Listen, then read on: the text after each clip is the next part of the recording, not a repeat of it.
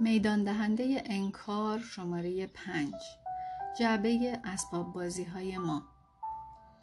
در ماه می سال 2015 مجله تایم مطالعه ای رو که توسط شرکت مایکروسافت انجام شده بود منتشر کرد. این مطالعه مشخص کرده بود که معدل طول مدت دقت و توجه انسان از دوازده ثانیه به هشت ثانیه کاهش پیدا کرده که درست به اندازه میزان دقت و توجه یک ماهی قرمزه.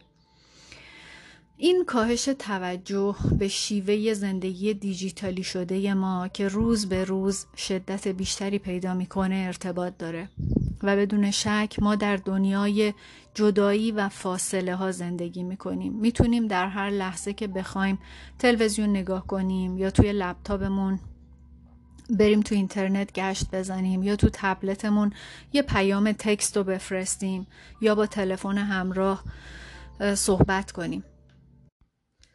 هر روز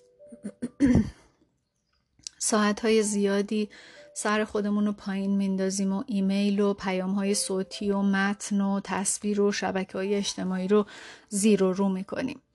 ما یه دنیایی رو ساختیم که میدانی رو برای انکار فراهم می‌کنه و هرچند که تصور می‌کنیم با دیگران در ارتباطیم اما صفحه لمسی این ابزارهای دیجیتال باعث شده که از دیگران دور بشیم. یاد گرفتیم که با روشن کردن دستگاه های دیجیتال توجه رو از روی خودمون برداریم. ما خودمون رو با توانایی انجام چند تا کار مختلف با همدیگه تعریف کردیم. و به این طریق توانایی به عهده گرفتن مسئولیت رو از دست دادیم. به واسطه توهم ارتباط داشتن نه تنها ارتباطمون با دیگران قطع شده بلکه ارتباطمون با خودمونم از دست دادیم. در کارگاه فرایند سایه که من اونو برگزار می‌کنم یکی از اصول موفقیت اینه که افراد طی این چند روز نه همون زمانی که در کارگاه هستن ساکت بمونن. و در اولین زمان تنفس از اونا می‌خوام که به افراد خونوادهشون زنگ بزنن و بهشون بگن که طی دو روز و نیم آینده فقط اگه کار استراری داشتن با اونا تماس برقرار کنن. و ما به شرکت کننده ها پیشنهاد می‌کنیم زمانی هم که به محل اقامتشون حالا توی هتل یا هر جایی که هستن برگشتن سراغ تلویزیون و لپتاپ و تبلت و گوشی همراهشون نرن. و اونا رو تشویق می‌کنیم که به تمامی اون شیوه هایی نگاه کنن که طی زندگی روزانه ارتباط اونها رو از خودشون و احساساتشون و حتی رویاها و امیدهاشون و آرزوهاشون برای آینده قطع می‌کنه. ازشون می‌پرسیم می‌تونید تصور کنید که چی می‌شد اگه زمانی رو که توی شبکه های اجتماعی میچرخی صرف کار کردن بر روی رسیدن به اهدافت می‌کردی؟ علا رقم مزایا و سودمندی هایی که تکنولوژی و حتی شبکه های اجتماعی دارن قادرن که زندگی ما رو ازمون بدزدن و میدانی رو برای انکار فراهم کنن این ترس های, ما، ترس های ماست که ما رو مشغول و گرفتار نگه میداره. ترس از اینکه نخواهیم یه چیزی رو احساس کنیم. ترس از اینکه نخواهیم با حقیقت مواجه بشیم. ترس از اینکه نخواهیم با خودمون تنها بمونیم. اگه می‌خواید از زندگی و اون اسباب بازی ها و لوازم تفریح نهایت لذت رو ببرید لازمه که مانع از اون بشید که حواستون از خودتون پرت بشه و الزامیه که با اون چیزی که مایه رنج و ناراحتی شما شده بمونید و باشید. تنها راه مقابله با ترس زدن به دل ترسه. یعنی باید بری تو دل ترست. شبکه های اجتماعی و این انواع و اقسام در واقع تکنولوژی هایی که الان در دسترسه تنها مواردی نیستند که توی جعبه اسباب بازی های ما هست. اینها فقط رایج تریناشونه از ورزش بیش از حد و تفریح بیش از حد گرفته تا بیش از حد درگیر شدن توی رژیم غذایی یا حتی بیش از حد پرداختن به رویدادهای ورزشی یا هر چیزی که کلا بتونه حواس ما رو از خودمون پرت بکنه و یه تایمی که می‌تونیم به خودمون بپردازیم ما رو از اون آگاهی بیاره بیرون و ما رو بندازه توی عرصه ناآگاهی و یه درگیری فکری برامون ایجاد بکنه باعث میشه که ما از یک پارچگی خارج بشیم. طی دوران زندگی مشترک ما زندگی گسترده ای داشتیم. سه فرزند فوقالعاده یه زندگی اجتماعی فعال و یه زندگی حرفه‌ای خیلی پرمشغله. اینو داره خود خانم دبیفورد میگه. من مدام توجه خودم رو بر روی مورد بعدی که حالا می‌تونست جشن تولد باشه تعطیلات باشه مهمونی یه رویداد ورزشی یا هر چیزی که در شرف وقوع بود معطوف می‌کردم و به این ترتیب از مواجهه با مسائل مرتبط با یک پارچگی شخصی خودم تفره می رفتم. نمی‌دونم که آیا این ازدواج به خاطر تمامی این عوامل حواس پرتی بد و بدتر شد یا نه اما بر این باورم که این عوامل یک ازدواج این عوامل یک ازدواج رو به مرگ رو سر پا نگه میدارن. به خاطر اینکه باعث میشن که تو به اون مشکلی که باید بهش فکر کنی فکر نکنی. و اونها ما رو مشغول نگه میداشتن و باعث می‌شدن که وجود فیل رو توی اون اتاق تاریک منکر بشیم. درک و فهم یک پارچگی. در جعبه اسباب بازی شما چه چیزهایی وجود داره؟ یعنی اون چیزایی که وقتی که می‌خواید با یه مسئله مواجه نشید میرید سراغش. وقتی باید به یه چیزی فکر کنید که براتون رنجاوره شما رو اذیت می‌کنه و می‌خواید ازش فرار کنید میرید سراغش اونا چیه؟ چه چیزی شما رو اونقدر مشغول می‌کنه که حواستون از خودتون پرت بشه؟ و اونا کمک می‌کنن که از چی اجتناب کنید یا به چی فکر نکنید؟ چه موضوع، موقعیت، احساس یا حقیقتی به خاطر درگیری ذهنی شما با یکی از این اسباب بازی ها و لوازم تفریح موجود توی جعبتون ناشناخته و پنهان باقی مونده. حالا وقت اینه که پوشش ها رو برداریم. امیدوارم که تا الان متوجه شده باشید که دیگه زمانی برای اجتناب و انکار باقی نمونده. در صورتی که به خودمون دروغ بگیم دیگه نمی‌تونیم توی یک پارچگی زندگی بکنیم. برداشتن پوشش ها به معنی ساکت موندن ارتباط برقرار کردن با درون خود و داشتن صداقت بیرحمانه در مورد حوزه های مختلف زندگیه. که ما الان بفهمیم که کجای کاریم. چه حوزه هایی داره خوب پیش میره چه حوزه هایی مشکل داره و کار نمی‌کنه.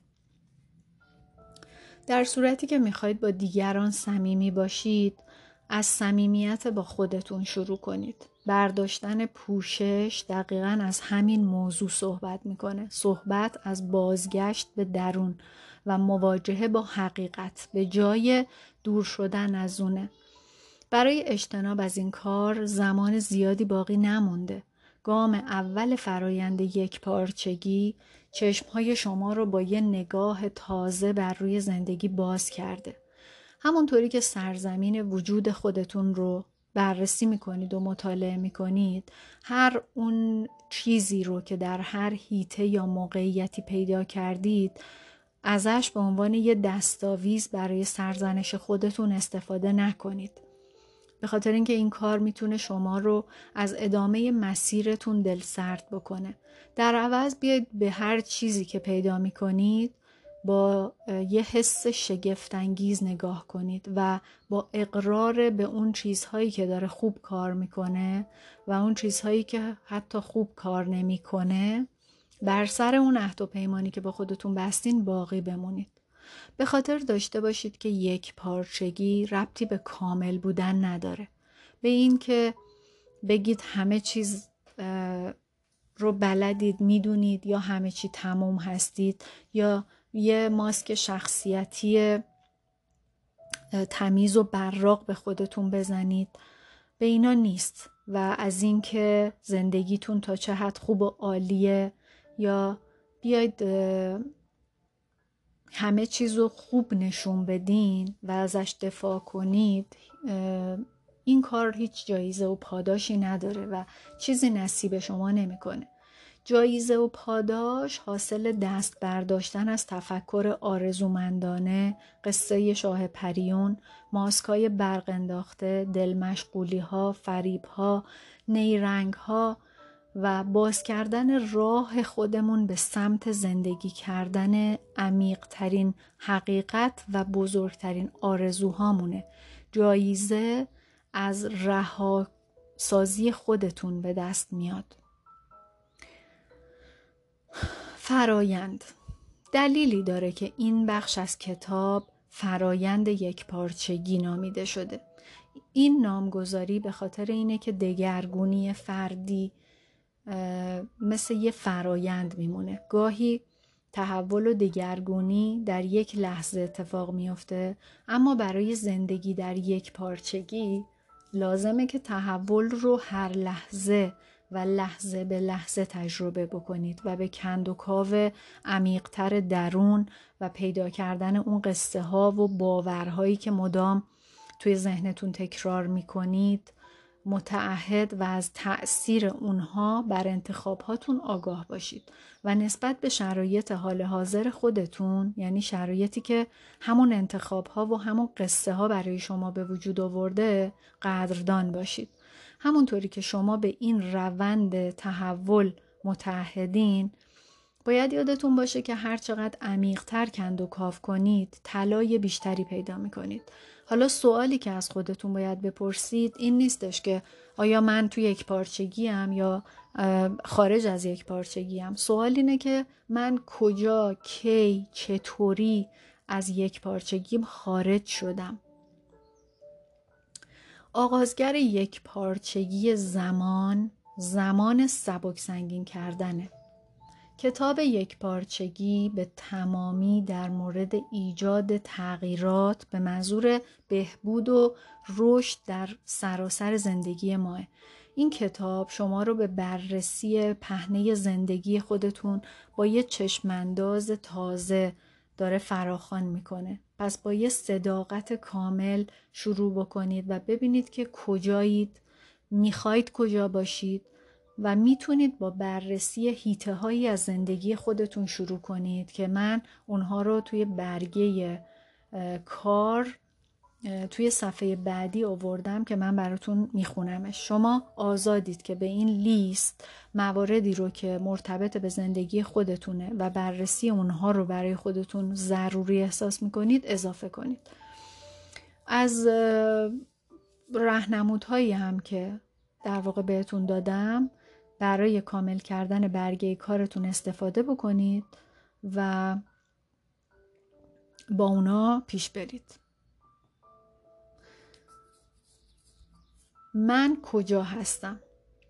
توی مقیاس یک تا ده به صورتی که یک به معنای نه اصلا و ده به معنی بله کاملا باشه میزان رضایت خودتون رو در هر هیته ای از زندگیتون برای خودتون مشخص کنید.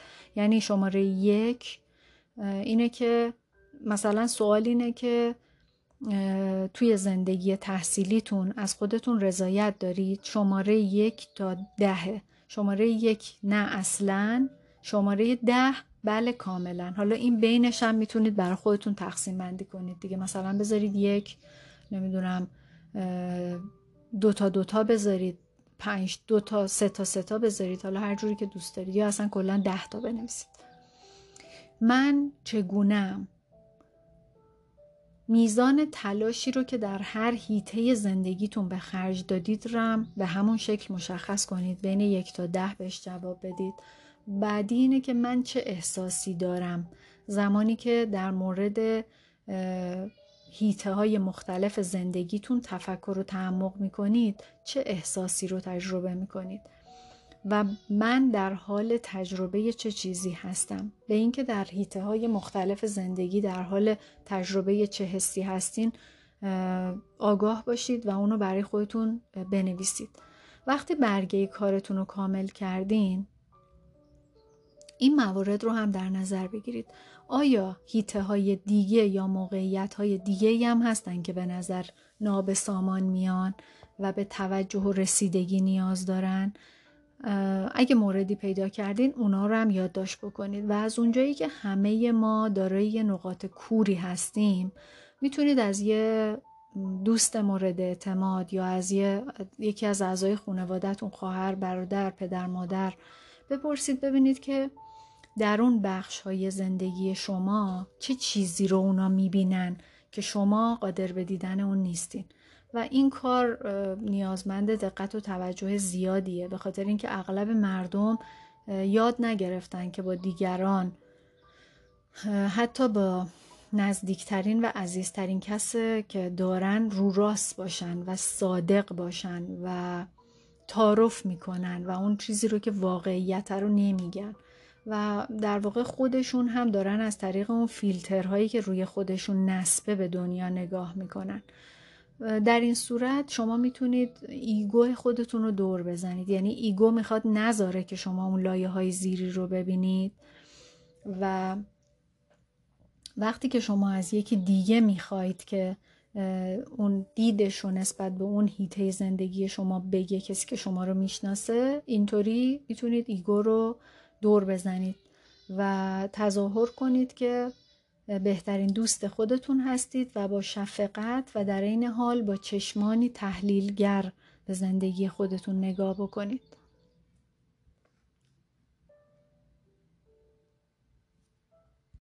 حالا اون هیته هایی که اون سوالا رو باید ازش بپرسین برای خودتون اینطوری یه جدول درست کنید ببینید یه برگه بردارید بالاش بنویسید برگه کار. بعد پنج تا خط عمودی روی برگتون بکشید با یه خط افقی که مثل جدول بشه. توی هر ستون تو سر ستون بنویسید ستون اول من کجا هستم. توی ستون دوم بنویسید من چگونم. توی ستون سوم بنویسید من چه احساسی دارم. و توی ستون چهارم بنویسید من در حال تجربه چه چیزی هستم. حالا بیایید توی قسمت در واقع ستون قبل از ستون اول که می‌خواید تقسیم بندی کنید به صورت افقی باز دوباره حدود مثلا ده تا خط افقی بکشید. توی خونه اولش بنویسید سلامتی یا ظاهر فیزیکی. خونه دومش میشه خونه محل زندگی شهر کشور.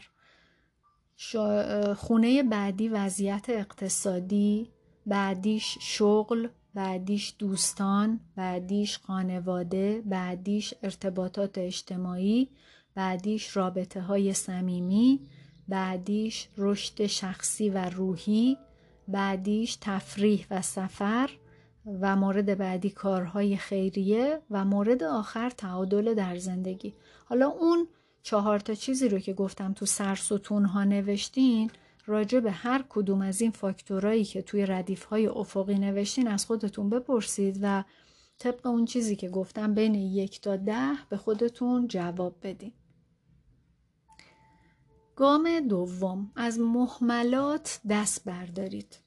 توی کتاب چهار میساق اگه خونده باشید که حالا توی پادکستمون هم هست می‌تونید بهش مراجعه بکنید میگه که یعنی یکی از میساخها اینه که تصورات باطل نکنید. این هم داره همینو میگه. هر ساله من صدها نفر رو ملاقات می‌کنم که به نظر می‌رسه که به شدت در تلاشن تا به مراتب بالاتر موفقیت دست پیدا بکنن و اونها در این تلاش مداومشون گیر کردن. تلاش برای رژیم گرفتن تلاش برای اینکه بتونن زودتر بخوابن تلاش برای اینکه بیش از حد از خودشون مراقبت کنن یا اینکه از پس مسئولیت های مالیشون بر بیان. ولی اونا توی این مرحله تلاش کردنه گیر کردن انگار روی دونه چرخ دارن میچرخن. مثل این چرخهایی که برای چینچیلاها و موش ها می‌ذارن. وقتی که اون موشه میره تو اون تا ابدم اگه اون تو بدوه اون چرخه میچرخه اونم میدوه و هیچ اتفاقی نمیافته. و این آدما هم قادر به دستیابی به موفقیت نیستن. اونها که از ناتوانی خودشون در دستیابی به اهدافشون احساس درماندگی و شرم می‌کنن خیلی هم سریع بحانه هایی رو سرهم می‌کنن توجیه می‌کنن دلیل تراشی می‌کنن یا توضیح میدن که چرا نمی‌تونن با قدرت بیشتری برن جلو. اما همونطوری که گفتن تلاش کردن دروغه. هر وقت بهانه میاریم دلیلی برای محدودیت های خودمون داریم بیان می‌کنیم و سرنوشتی پر از خطا و شکست رو برای خودمون تعیین می‌کنیم. همونطوری که دبی فورد خیلی واضح و رسا گفته بهانه آوردن های ما ماشینوار و خود به خودیه و هیچ فکر و خلاقیتی پشت اونها نیست.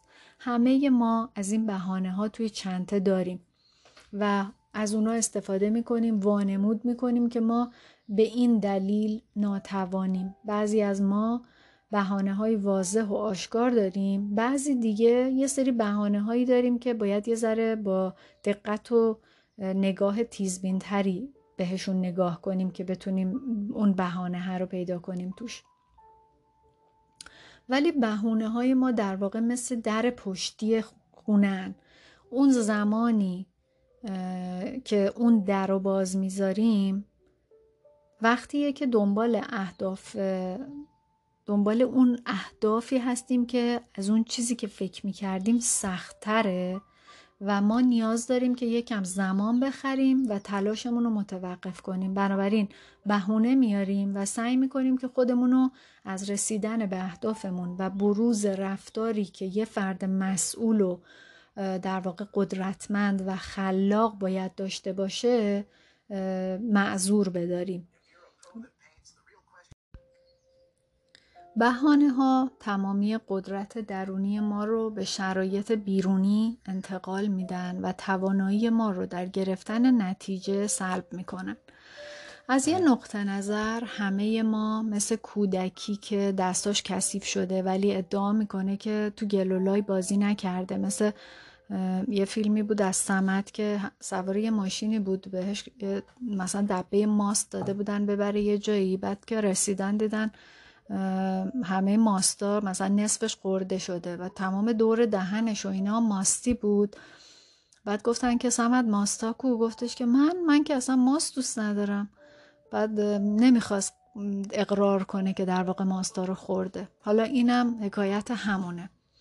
و یا مثلا مثل یه ورزشکاری که داره افراطی ورزش می‌کنه و اینقدر سخت تمرین کرده و اذیت شده. الان داره میلنگه ولی اصرار داره که نه اصلا هیچ مشکلی نیست همه چیزم خوبه. یا اون مدیر اجرایی که از شدت خستگی وسط جلسه کاری خوابش می‌بره. و ولی نمی‌خواد قبول کنه که بابا به استراحت نیاز داره و باید بره یکم استراحت کنه. یا یه شخصی که خیلی بیصبرانه منتظر یه تماس تلفنی یه نفره.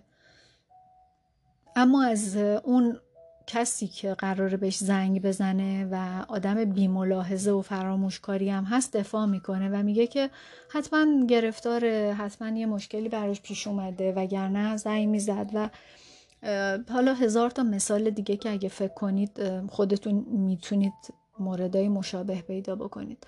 ولی ما لازمه که یه جایی دیگه بگیم بابا بسه و چشمامونو بر روی اون حقیقتی که وجود داره باز بکنیم. نیاز داریم به این درک برسیم که در لایه های زیرین تمامی تلاش های مدام ما بهانه هامون توجیه ها دلیل تراشی ها رفتارهای خود تخریبانه و انبوه زیاد و عظیمی از باورهای محدود کننده ترسها ها احساس شک به خود احساس ناامنی و همه اینها در واقع در این قرار داره که ما خودمون رو قبول نداریم و ما به خودمون اعتماد نداریم. و این باعث میشه که اون تصمیم قاطعانه در ما از اولش ضعیف بشه. یعنی ما نمی‌تونیم قاطعانه تصمیم بگیریم و ما رو توی شرایط نابسامان گیر میندازه و به همون دلیل از یک پارچگی خارج میشیم. حالا هرچند که این افکار تضعیف کننده به شکلی توضیحی عریض و طویل به ظاهر معقول میان و خودشونو خیلی منطقی نشون میدن ولی در حقیقت مشتی محمل و یاوه بیش نیستن و همشون مزخرفن پوچن و بیهودن و همه ما از این محملات توی ذهنمون داریم. هیچ کسی یا می‌تونم بگم بیشتر آدم ها تغییر رو دوست ندارن یا دوست ندارن که با چیزهایی روبرو بشن که خواهان اجتناب از اونها هستن. ما هی امروز فردا می‌کنیم هی اینا رو میندازیم پشت گوشمون. میگیم که از شنبه شروع می‌کنیم از شنبه رژیم می‌گیریم از شنبه میریم درس می‌خونیم یا از شنبه میریم باشگاه. یا اینکه بعد از تعطیلات سال نو برای مدیریت هزینه های زندگی بودجه بندی می‌کنید. یا اینکه وقتی شرایط کارتون سر و سامون گرفت سیگارتون رو ترک می‌کنید. یا وقتی توی کار بهتری مستقر شدین دیگه سر پا و با عجله غذا نمی‌خورین. و ما تعداد خیلی زیادی بهانه توجیه و دلیل حاضر آماده تو آستینمون داریم برای اینکه چرا کاری رو انجام نمیدیم. چرا باید این کار رو بکنم؟ این کار یه نفر دیگه است. این کار انقدر مهم نیست. یا من آماده نیستم. اوضاع برای من هیچ وقت خوب پیش نمیره. من وقت ندارم بابا جون. یا اینکه اگه این کار رو بکنم اونا از من دلخور میشن. هیچ کسی نیست که به من بگه باید چی کار بکنم.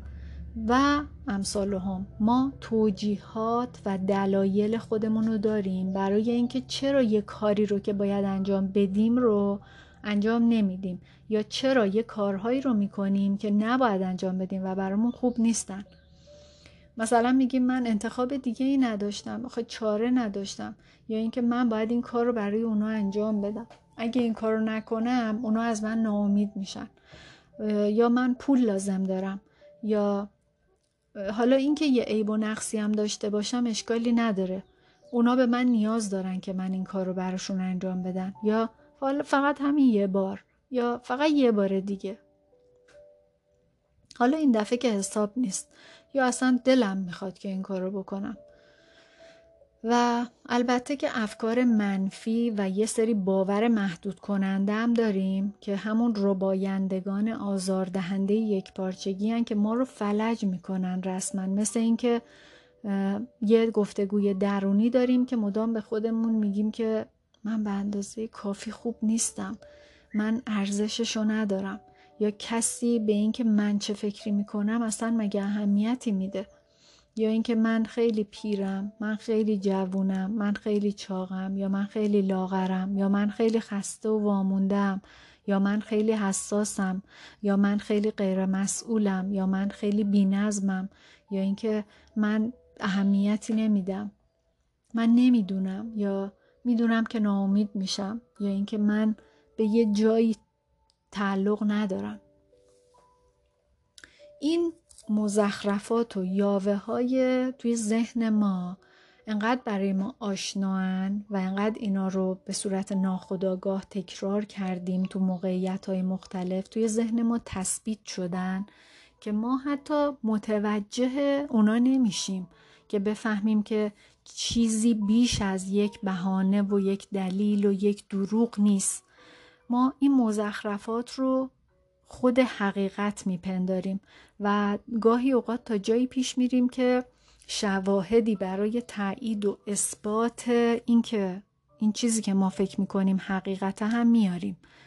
و مثلا یه کسی که میگه من نمی‌تونم یا من خیلی گرفتارم همیشه یه لیستی یه تودو لیستی داره در واقع از کارهایی که باید انجام بده یا می‌خواد انجام بده که اینو به عنوان پروف و به عنوان شاهد استفاده می‌کنه برای اینکه ببین من این همه کار دارم انجام بدم ولی وقت ندارم. ولی حقیقت چیه؟ حقیقت اینه که این چرته این یاوه و محمله. چرا به خودمون دروغ میگیم؟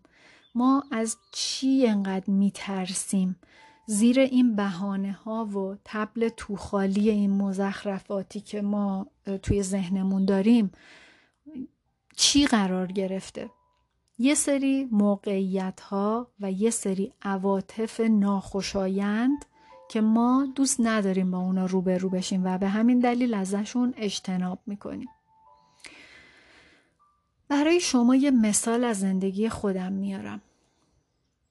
من خیلی طرفدار جولیا رابرتسم و همیشه فکر می‌کنم که فیلم عروس فراری که اون بازی کرد به من کمک کرد که پرده از روی بعضی از محملاتی که توی ذهن خودم داشتم بردارم. این فیلم یه کمدی رمانتیک بود در مورد دختری که در حال ازدواجه و مدام مراسم عروسیش به هم می‌خوره. و هر بار که درست زمانی که قرار در واقع توی اون راهروی کلیسا قدم برداره و بره به سمت اون جایگاهی که در واقع مقابل داماد قرار بگیره و اون خطبه عقد خونده بشه فرار می‌کنه. من بعد از اینکه جدا شدم باور داشتم که طی یک سال دوباره ازدواج می‌کنم و تصاویری از عروس و حلقه های الماس و زوج های دست در دست هم تو ساحل اینا رو توی تخته آرزوهام یا اون ویژن بورد خودم چسبونده بودم و دلم می‌خواست که ازدواج کنم و یه رابطه متحدانه و خوب داشته باشم. ولی این اتفاق نیفتاد. روابطی که داشتم حدود 6 ماه مثلا طول می‌کشید و تموم می‌شد. می‌دونستم که مهم نیست چی میگم یا چه فکری می‌کنم. یه چیز دیگه ای در کاره. و لازم بود که نگاهی بندازم به اون محملات و چیزای بیهودهی که توی ذهن خودم داشتم و اون چیزهایی که منو از یک پارچگی خارج می کرد. وقتی که موقعیت و شرایط خودم رو بررسی کردم متوجه شدم که با مردهای خوبی قرار ملاقات می‌ذارم اما اونها مردای مناسب من نبودن. توی رابطه با اونها مرتبا دچار الگوی با دست پس زدن با پا پیش کشیدن می شدم و وقتی که در مورد وجود عشق و تعهد توی اون رابطه عصبی می شدم یعنی زمانی که سیستم من هستم درونیم به من می گفت که هی حواستو جمع کن اینجا یه چیزی غلطه. به دنبال یه چیز غلط میگشتم تا یه توجیهی پیدا کنم و اونها رو از خودم دور بکنم. اما بعد از اون ترس از تنها موندن بود که میومد به من غلبه می‌کرد و این صدای ترس انقدر بلند بود و انقدر فلج کننده بود که زمزمه سیستم من هستم رو تحت شعا قرار می‌داد. و برای همین اون آلارمی که اون من هستم به من می‌داد دیگه شنیده نمی‌شد. و زمانی که اون مردها دیگه رسیده بودن به در واقع در شرف ترک کردن من بودن. خیلی زود و قبل از اینکه به خودم بیام اونا رو برمیگردوندم دوباره.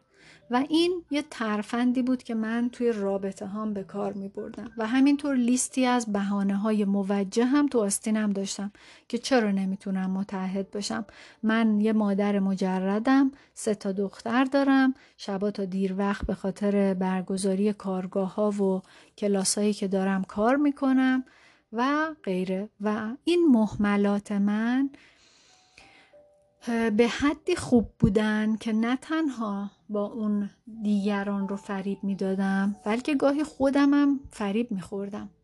من مادر خوبی بودم و وقت خودم رو صرف کمک به دیگران می‌کردم.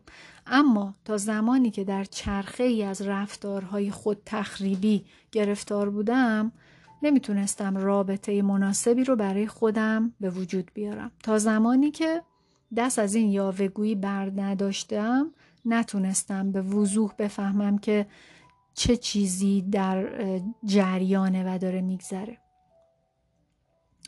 پس هرگاه در حیطه ای از زندگی آنچه را که می‌خواهیم به وجود نیاورده ایم ما ولی احساس می‌کنیم که مدام در تلاش و تلاش و تلاش بیوقفه بودیم. در اونجا مسئله درباره یک پارچگی وجود داره. حالا چه به اون آگاه باشیم یا نباشیم ترس و باورهای ما زندگی ما رو داره پیش می‌بره. در مورد من باور محدود کنندم این بود. عشق برای تو خطرسازه. یعنی عشق اگه بیاد تو زندگیت میفتی تو خطر. این یه کلیک. یا تو نمی‌تونی به عشق اعتماد کنی. دو من نمی‌تونم اون چیزی رو داشته باشم که لیاقتشو دارم. سه در بعضی از جهات من انقدر خاص نیستم که کسی بخواد عاشق من بشه چهار این ترس ها و باورها حاصل زخم های شفا نیافته ای توی گذشته من بودن یا که مربوط به کودکیم می شدن. حالا وقتی پای روابط به میان میاد بر زندگی من به عنوان یه فرد بالغ هم میان تاثیر می‌ذارن.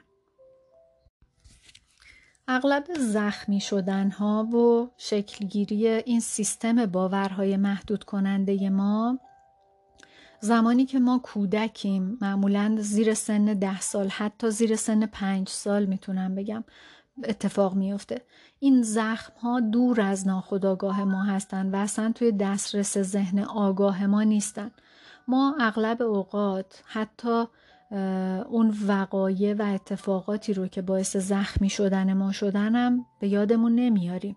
این وقایع و این افکار و باورهای محدود کننده ای که به اونها نسبت میدیم توی زمیر ناخودآگاه ما نشسته کمرنگ شده تهنشین شده و کم کم انقدر در واقع از دسترس ما خارج شده که ناپدید شده. اما دور از چشم بودن اینها به معنای این نیست که دیگه اینا وجود ندارن و از ذهن ما خارج شدن. اونا اونجا هستن ولی انقدر رفتن اون ته که دیگه ما نه میبینیمشون نه دستمون بهشون می‌رسه فکر می‌کنیم دیگه وجود ندارن هر زمانی که ما توسط ایگوی زخمی خودمون کنترل میشیم به زمانی برمیگردیم که اون زخم رو برداشتیم و اون کودک زخم خورده است که داره رول اصلی رو بازی می‌کنه اون لحظه. وقتی که احساس ترس و وحشت می‌کنم متوجه میشم که دیگران رو سرزنش می‌کنم و اونها رو از خودم میرونم یا کنارگیری می‌کنم تا اینکه خودم رو توی امن و امان حفظ کنم. در این حالات خودم رو به صورت یه دختر کوچیک که موهاشو خرگوشی بسته تو ذهنم می‌بینم که داره از پله ها میدوه بالا پایین و میره تا در اتاقش رو به روی خودش ببنده و خودش رو تو اتاقش حبس کنه یا پشت در قایم بشه که تو زحمت و دردسر نیفته. حالا هرچند که این بچه کوچیک بهترین کاری که اون موقع با اون سن بچگیش از دستش برمیاد و داره انجام میده دیگه برای اینکه ما رو از خطر حفظ بکنه. اما این کودک چندان تجربه زندگی و توانایی ذهنی نداره تا تصمیماتی سطح بالا بگیره. اما این کودک چندان تجربه زندگی و توانایی ذهنی نداره تا یه تصمیمات سطح بالا برای ما بگیره و هر زمانی که کنترل بدن بالغ ما به دست اون کودک میفته که ایگوی زخمی ماه توانایی ها و قابلیت های ما و درک و آگاهیمون میره به اندازه همون کودک میشه. یعنی اونه که داره الان برای ما تصمیم می‌گیره با درک خودش با حس خودش با عقل خودش. بنابراین اون میشه که ما وقتی که مثلا از یه چیزی خشم داریم و عصبانی میشیم رفتاری رو می‌کنیم و حرفایی رو می‌زنیم یا کارایی رو می‌کنیم که بعدا که آرومتر میشیم و به خودمون میایم میگیم که وای مثلا من من این کارو کردم چرا این کارو کردم؟ و اصلا درک نمی کنیم که چرا همچون رفتاری رو از خودمون نشون دادیم. ولی در واقع الان متوجه شدیم که پس اون کودک زخمی است که داره اون لحظه اون عکس العمل رو نشون میده.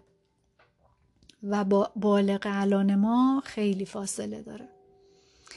من هر روز داستانهایی رو از افرادی میشنوم که ناآگاهانه دارن یه شگردها و ترفندهایی رو به کار می‌برن که به اونها کمک می‌کنه که از موقعیتهای ناخوشایند و نامطلوب اجتناب کنن. اونها کسایی هن که همیشه با شریک زندگی خودشون به هم می‌زنن و در نتیجه کسی نمی‌تونه با اونا به هم بزنه یعنی اونا خودشون زودتر پیش قدم میشن یه لیست عریض و طویلی از کارهایی که باید انجام بدن توی دستشون دارن. در نتیجه همواره یه دلیلی دارند که یه وظیفه مهم و بزرگ یا یه کاری که ازش میترسن و بندازن پشت گوش و مسئولیتش رو به عهده نگیرن. به جای اینکه به خودشون برسن و به خودشون بپردازن همش دارن هر کاری می‌کنن که دیگران رو راضی بکنن و تمام وقت و فکر و انرژی و زندگیشون رو دیگر به دیگران اختصاص دادن. و همیشه گیج و درموندن در نتیجه نمی‌تونن هیچ مسئولیتی رو به عهده بگیرن یا انقدر گرفتار و درگیر کارها و در واقع شغلشون تو محل کارشونن که دیگه مجبور نیستن با مسائل و مشکلات خونه روبرو بشن. اگرچه روان ما خیلی باهوش و زیرکه اما ایگوی زخمی زمانی که زندگی روز به روز ما رو پیش می‌بره اینطوری نیست. ایگوی زخمی بهانه هایی رو میتراشه و یه ترفندها و حیله هایی رو به کار می‌بره تا از حقیقت وجود ما اجتناب کنه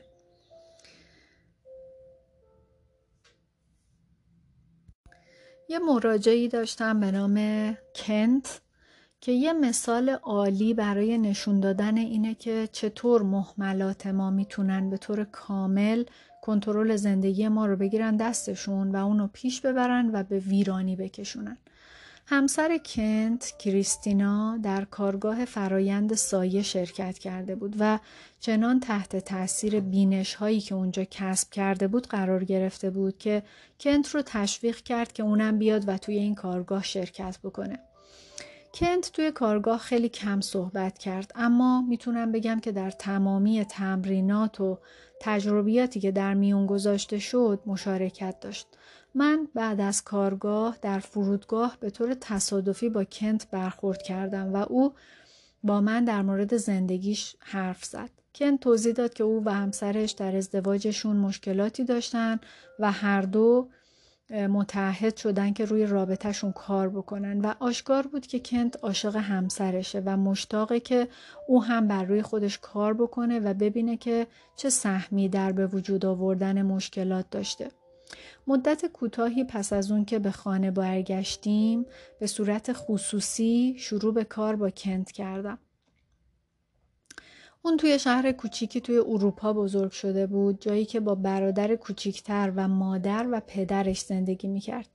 پدرش معلم مدرسه بود و توی یه تصادف آسیب دیده بود و دچار زایعه در لگنش شده بود که مانع از شرکت او توی فعالیت های ورزشی می‌شد و این زایعه در واقع اونو یه دردی رو براش به وجود آورده بود که اون فقط با نوشیدن الکل اون رو تسکین می‌داد. و پدر کنت تمایل داشت که بعد از کار برای نوشیدن به یه جایی بره و تلو تلو خورون به خونش برگرده. وقتی پدرش در خونه بود همه باید ساکت بودن به خاطر اینکه اون باید استراحت می‌کرد. و جو و شرایط داخل خونه بی نهایت پرتنش بود خونه یا پر از سر و صدای جنگ و دعوای دائمی والدین کنت بود یا سرشار از یه سکوت مرگاور زمانی که پدرش در حال استراحت بود. والدین و برادر کوچیکتر کنت هم افراد انتقادگری بودند. در نتیجه اغلب سرزنش ها و قضاوت ها متوجه کنت بود. عاقبت پدر کنت شروع به کتک زدن او کرد و اگه او جرأت گریه کردن رو پیدا می کرد که بهش می گفتن ضعیف و از این بابت شرمگین می شد. پس باید کتک می خورد گریه هم نمی کرد چی هم نمی گفت. کنت پسر کوچک خوبی بود که فقط می‌خواست والدینش دست از جنگ و دعوا بردارن و اونو دوست داشته باشن. توی این شرایط او ترد شدن، خشونت کلامی و حتی فیزیکی رو که از جانب والدینش دریافت می کرد رو همه رو درونی کرده بود. برای کنت این مسائل به معنای اون بودن که دوست داشتنی نیست و به اندازه کافی خوب نیست. و احساس می‌کرد که مشکل اصلی خودشه. کنت به عنوان پسری کوچیک ساعتها خودش رو پشت کاناپه پنهان می‌کرد. و از این میترسید که دیده بشه. اصلا دلش نمی‌خواست که دیده بشه و از حرف زدن و حتی نفس کشیدن هم میترسید و شگردی که او برای محافظت از خودش یاد گرفته بود این بود که خودشو نامرئی کنه. توی هیچ چیزی مشارکت نکنه با کسی ارتباط نگیره هیچ احساسی رو نشون نده و بیش از همه این بود که به هر قیمتی شده توی هر توی هیچ بحث و جدلی شرکت نکنه و دوری کنه. بعد از تحمل جریان پرهیاهوی ازدواج والدینش کنت قسم خورد که هیچ وقت ازدواج نکنه. ولی اون موقعی که کریستینا رو دید ازش خوشش اومد و نظرش رو عوض کرد. کریستینا یه شخصیت قوی داشت و اونها در رابطهشون جنگ و دعواهای سختی داشتن. هر کاری از دستشون برمی اومدم انجام می‌دادن که رابطهشون رو حفظ بکنن. علا رقم اینکه خیلی رابطه پرفراز و نشیبی بود با همدیگه ازدواج کردن و کنت گفت که طی پانزده سال ازدواج بیشتر از اون که او بتونه حساب کنه بالا پایین داشتن. و اون با توجه به اینکه باور داشت که به اندازه کافی خوب نیست و از بچگی یاد گرفته بود که برای هر اتفاقی که میافته باید خودش رو سرزنش بکنه پس اعتقاد داشت که دلیل و علت اصلی بیشتر مشکلاتی که پیش میاد توی ازدواجش خودشه. به محض اینکه ما شروع کردیم با همدیگه کار کنیم من سعی کردم تا به کنت کمک کنم تا بهانه هایی رو در خودش شناسایی بکنه که موجب دوام چرخه من به اندازه کافی خوب نیستم توی ازدواجش شده بود. کنت برای توجیه تغییر نکردنش چیزهایی از این قبیل به خودش می‌گفت که مثلا حالا اوضاع انقدرم بد نیست یا این طبیعی و نرماله دیگه تو همه ازدواجا هست یا هر کسی با این مشکلات روبرو میشه. حالا یه بالاخره اوضاع بهتر میشه همیشه که اینطوری نمیمونه. و اینا همش بهانه و توجیه ها و همون محملاتی بود که کنت بر خودش میبافت. ما خیلی زود این بهانه ها رو شناسایی کردیم و مشخص شد که خب همشون مزخرفن دیگه و اگه اون بدون هوشیاری نسبت به اون چیزی که در لایه های زیرین روانش در جریانه به زندگیش ادامه می‌داد هیچ چیزی تغییر نمی‌کرد و یه روزی می‌رسید که همسرش اونو ترک بکنه. بعد کنت شروع به شناسایی شگردها و ترفندهایی کرد که برای اجتناب از احساسات و پیامدهای اونچه که به عنوان یه پسر بچه ترسان تجربه کرده بود رو به کار می‌بره. اون باور کرده بود که اگه با سراحت درباره آنچه که احساس می‌کرد صحبت بکنه اوضاع بدتر میشه و به همین دلیل هیچ وقت درباره احساسش با کسی حرف نمی‌زد هیچ وقت به همسرش نه نمی‌گفت و از اون چیزی که حقیقتا می‌خواست حرف نمی‌زد. برای اینکه همسرش رو ناراحت و دلخور نکنه دروغ می‌گفت یا حقیقت رو یه جوری می‌گفت که همسرش ناراحت نشه هرچند که علا رقم میل باطنی خودش بود یا اینکه مدام وانمود می‌کرد که اوضاع خوبه خودشو منزوی کرده بود و حکایت همون قایم شدن پشت کاناپه رو حالا اینجا یه جور دیگه داشت هنوز اجرا می‌کرد.